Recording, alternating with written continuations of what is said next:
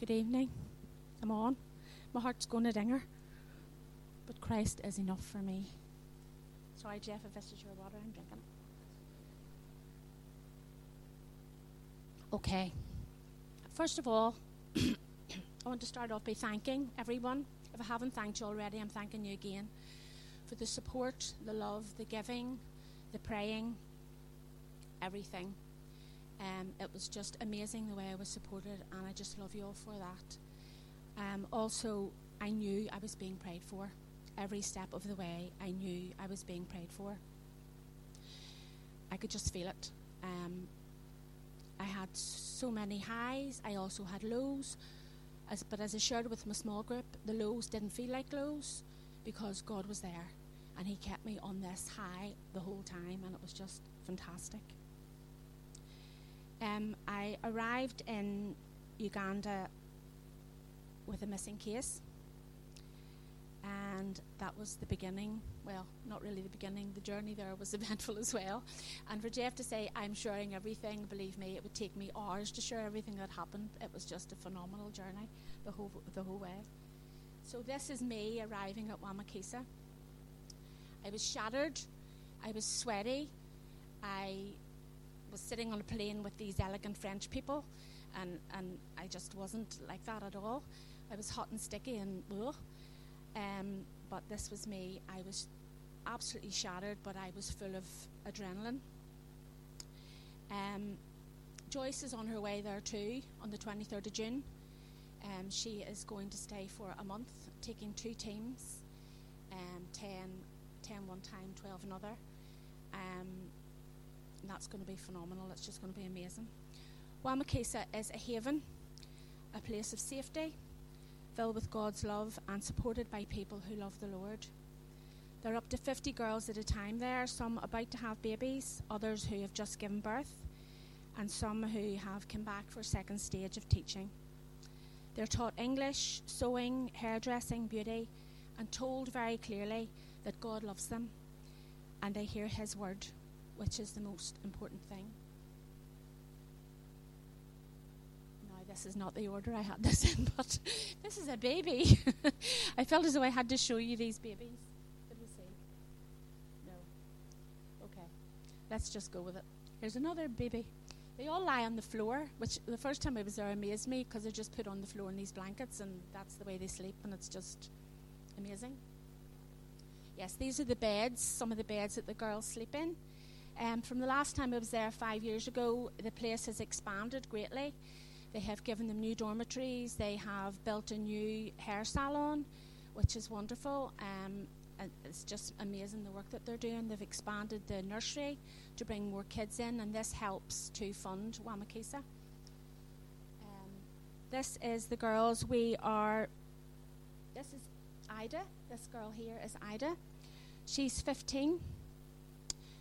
Uh, she was rescued. She was married off by her mum at 11, um, got pregnant, and her Wamakisa heard about her and went out and rescued her.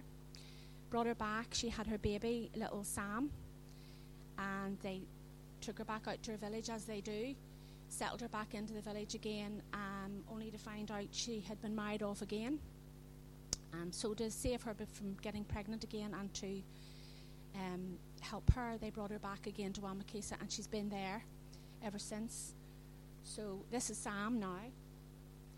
Um, so he just runs about the place. This is his home, and he just feels at home with all the other kids, and he just loves it. Goes to the nursery, and he's just amazing.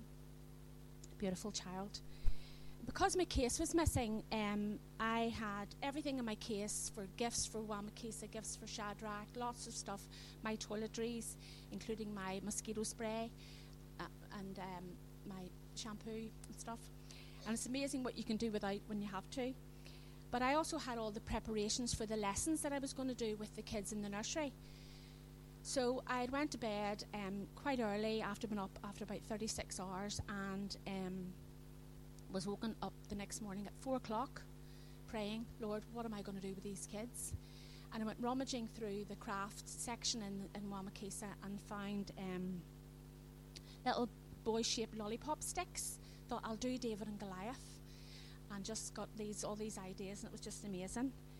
Um, and so I taught them um, David and Goliath, and we also reenacted David killing Goliath, which was very funny, especially when you're saying it in English, and a lot of those kids don't speak English. So you're saying, you know, and, and David said, you know, you, have to get this really posh voice so they'll understand you. And David said, um, the Lord is with me. And the teacher's there going, and David said, the Lord is with me. What did David say?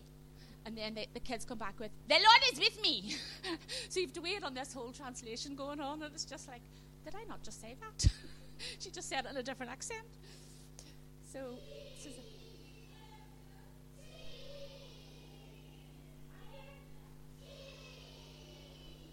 that's them with their little Davids. and this is a little boy who that says there, look, just looks like David, look. It's amazing. They're so cute. Um, so the next day, I think it was the next day, I can't remember, I was sewing um, photo I wanted, but that's okay. Let's go with it. And this is me doing makeup and masks with the girls, um, face masks. And yet again, you're putting, doing all this, and you're talking to them, and some of them understand you, and some of them don't. So they have a translator saying what you're doing, you know. And they're so they're so keen to do it, they just want to do it, and they're rushing at you, you know, to, to get this stuff done. It's just so funny. This is girls with their makeup bags. Um, we found some beautiful Indian fabric. I also brought fabric from home and some from the place I work. And this one here is holding uh, a makeup bag with um, fabric from my auntie's curtains. So that's okay. And they love doing that. That was good. This is me jiving.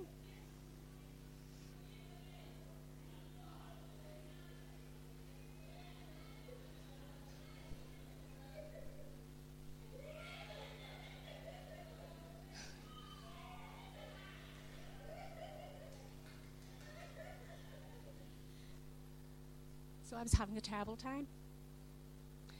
Um, let me see. Okay, I went from here to visit Shadrach at the Backyard Bible Club, where we went out and bought food. We bought rice, beans, sugar, salt, and soap. And we gave it out to families um, that Shadrach had already selected as being the most needy. I have a big pile of photographs here I would like you all to look at later on if you wouldn't mind. There's loads of them there you can have a wee look at.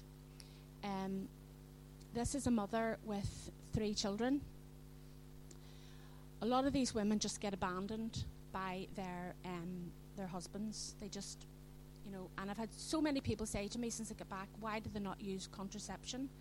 And it, you just try not to get cross because when you're faced with a situation, the government don't give out contraception. When you're faced with a situation where do I feed my children or do I go out and buy contraceptives just in case somebody rapes me tonight?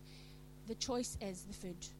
And they're just normal people and they just want to be loved and they just want to be fed and they just want to live their lives. This is a poor man that I started to off really well, and I was really re- quite self controlled. And then by the end of it, I was just crying and laughing and crying and laughing. And there's actually a photograph in here, I think, of me trying to kiss this man, and he was like pulling away from me. but I was praying with them all, and oh, it was just phenomenal. It was just phenomenal. This is Shadrach, by the way, on the, the left here. There's another makeup one. Okay. This is a 20 year old girl with her baby. Her door is a curtain. Um, there's they've nothing in their house. They have ground. They're lucky if they have a bed. Mostly they sleep on the ground on a tarpaulin. This is some of their belongings. This is all they have. This yellow container um, is for their water. They travel about two hours to get water. This is inside a grandmother's house. This is where she stays with her two grandchildren. Um, she's got a bed. Um, but her and her two grandchildren sleep on that bed. She's in her 80s. This is her belongings. This is a grandmother who has eight grandchildren staying with her. Sometimes she's left another five. When we arrived, she was making them lunch, um, which was lit- literally a handful of, of rice um, for their lunch. Um, so all mixed up, but sure.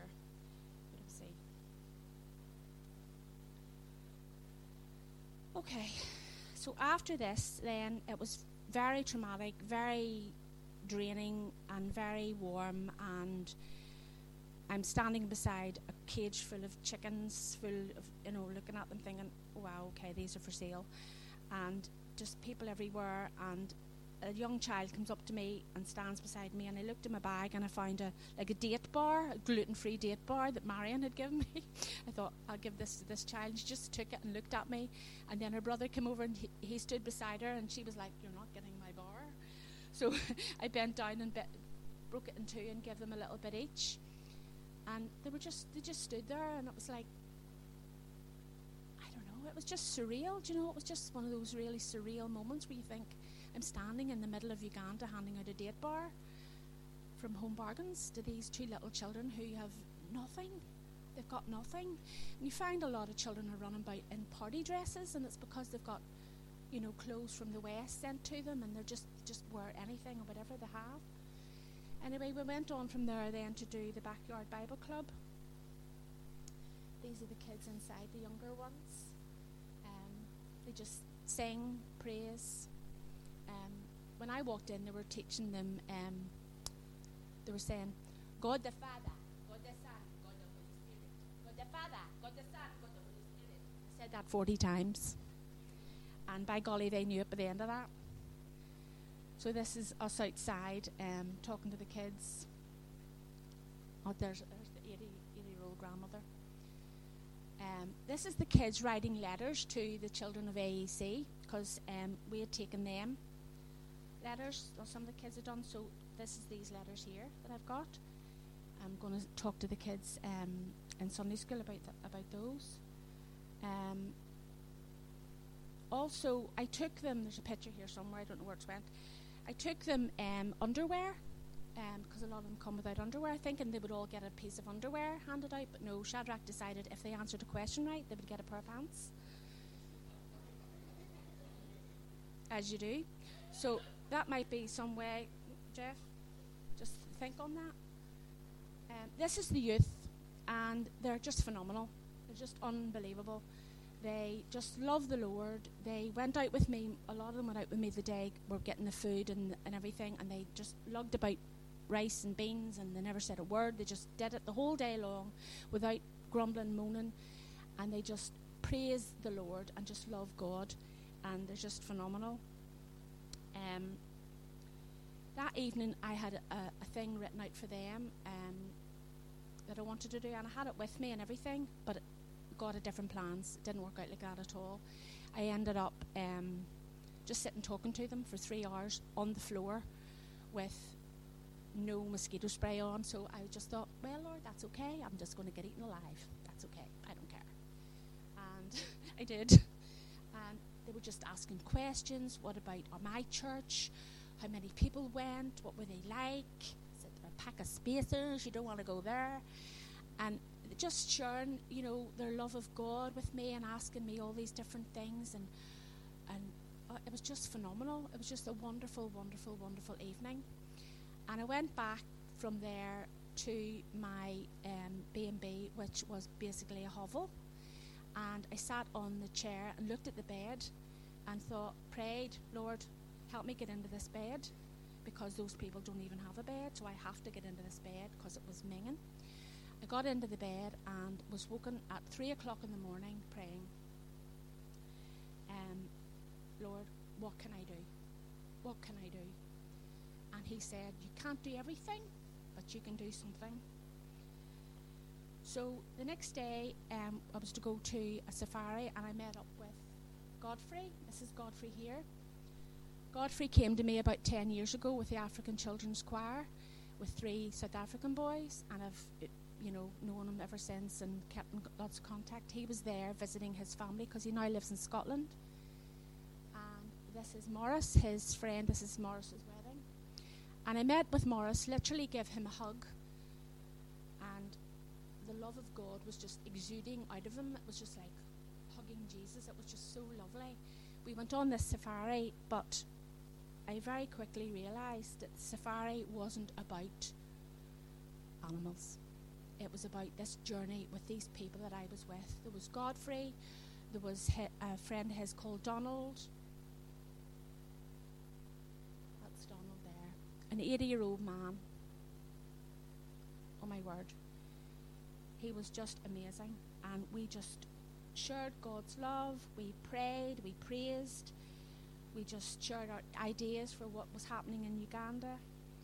And so began the next part of my journey. I came home with this idea that I wanted to set some people up in business. I want to empower them to feed their family, to enable them, to help them. Because I couldn't walk away from that and say, I'm doing nothing. And it's so easy to do that for me. For me, it's easy. I'm not talking about you. For me, it would have been so easy just to come back and forget about it. But I didn't want that to happen. I wanted it to keep on going. I wanted to do something, and I really believe that the Lord wanted me to. I contacted Morris to ask his help to say, Who do I go to? What do I do? How do I do this? And he said, I'll help you. And he went out and met with all the ones that I had met and other people and found out who was willing and able um, to work hard to build a better life.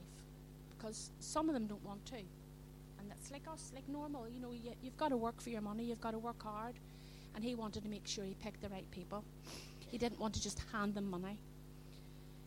And one of the things he said when he was going out to them, he said, You might not like me, you might hate me, but you can't stop me loving you. And I just thought that was just from the Lord.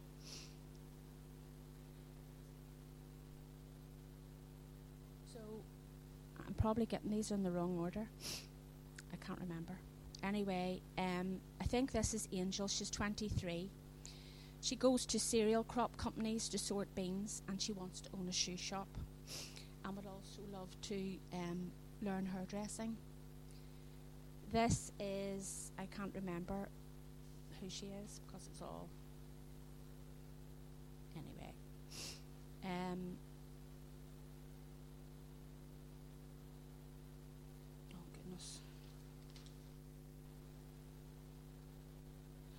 Okay, I'll just go through the photos and tell you each person. Uh, they're all mixed up, but anyway. Um, I've got Agnes, who's 45, a single mother with four children who wants to shop. I've got Angel at 23, who has a child at 2. I've got Nasanyu, a mother of three children. That's her. Her children are Josephine and Tracy, um, who are now being sponsored. They're teenagers. They belong to the Backyard Bible Club. She washes people's clothes and cleans, and she would like a poultry farm. Um, I've got Fasimila, uh, she has three children and she has a charcoal. She wants a charcoal selling business, and she's also um, being mentored. There's Millie of 38. She's two girls. Her husband left and married uh, another woman. She's a market vendor. Her child got sick and she was working as a market vendor but had to give it up and spend all her money on treatment. She wants a chips restaurant. That was her words. This is Rabina. She digs for her neighbours' uh, gardens, washes clothes, and she wants a piggery. And Vicky is 38 with four children. She digs gardens for a living, and she believes if her children get a better future, life will turn around, and she wants a charcoal business. And this is Joyce, who has eight children, three grandchildren, and has a, a stall selling cooking oil, tomatoes, and onions and she wants to be able to expand and sell more stuff. And this is Fatima, mother of three, and does odd jobs and washes clothes for a living, and she wants to run a poultry farm. Morris is mentoring all these people. He's been out three or four times now, talking to them, getting them to fill in questionnaires, asking them. Adam just said, "Take the money here, just do whatever you want, just just do it, just go." But even with a business mind, I have a business mind, but when you are confronted with these people, you know, they're not my people, they're not my culture. He knows exactly what to say to them and how to treat them. So he's asking them, What do you want to do? How do you want to do it? What are you going to call your business? How much money do you want to earn? What are you going to do with that money? You have to save some money. So he's really doing this properly. He does this anyway for he's done it for other people. So he is going out, mentoring them, sharing the gospel, witnessing, and letting them know they are loved and that God wants them to live an abundant life. And then this week, this verse came to me John 10 10. The thief comes only to steal, kill, and destroy. I came that they may have life and have it abundantly. The devil wants to steal our joy, our peace. He basically wants us dead. God wants to bless us, give us peace, to fill us with His Spirit, and to over to give us an abundant life. Why can't these people have it too? They are entitled to that as well as us. I just want to finish off by asking you to pray for Joyce and the teams and the work of Wamakisa. Pray for Backyard Bible Club and pray for this new project ongoing in Uganda, for God's provision, for His wisdom, and for Morris, who's there working and mentoring these people, and for all these people and their new businesses that are going to have a new life because of the Lord.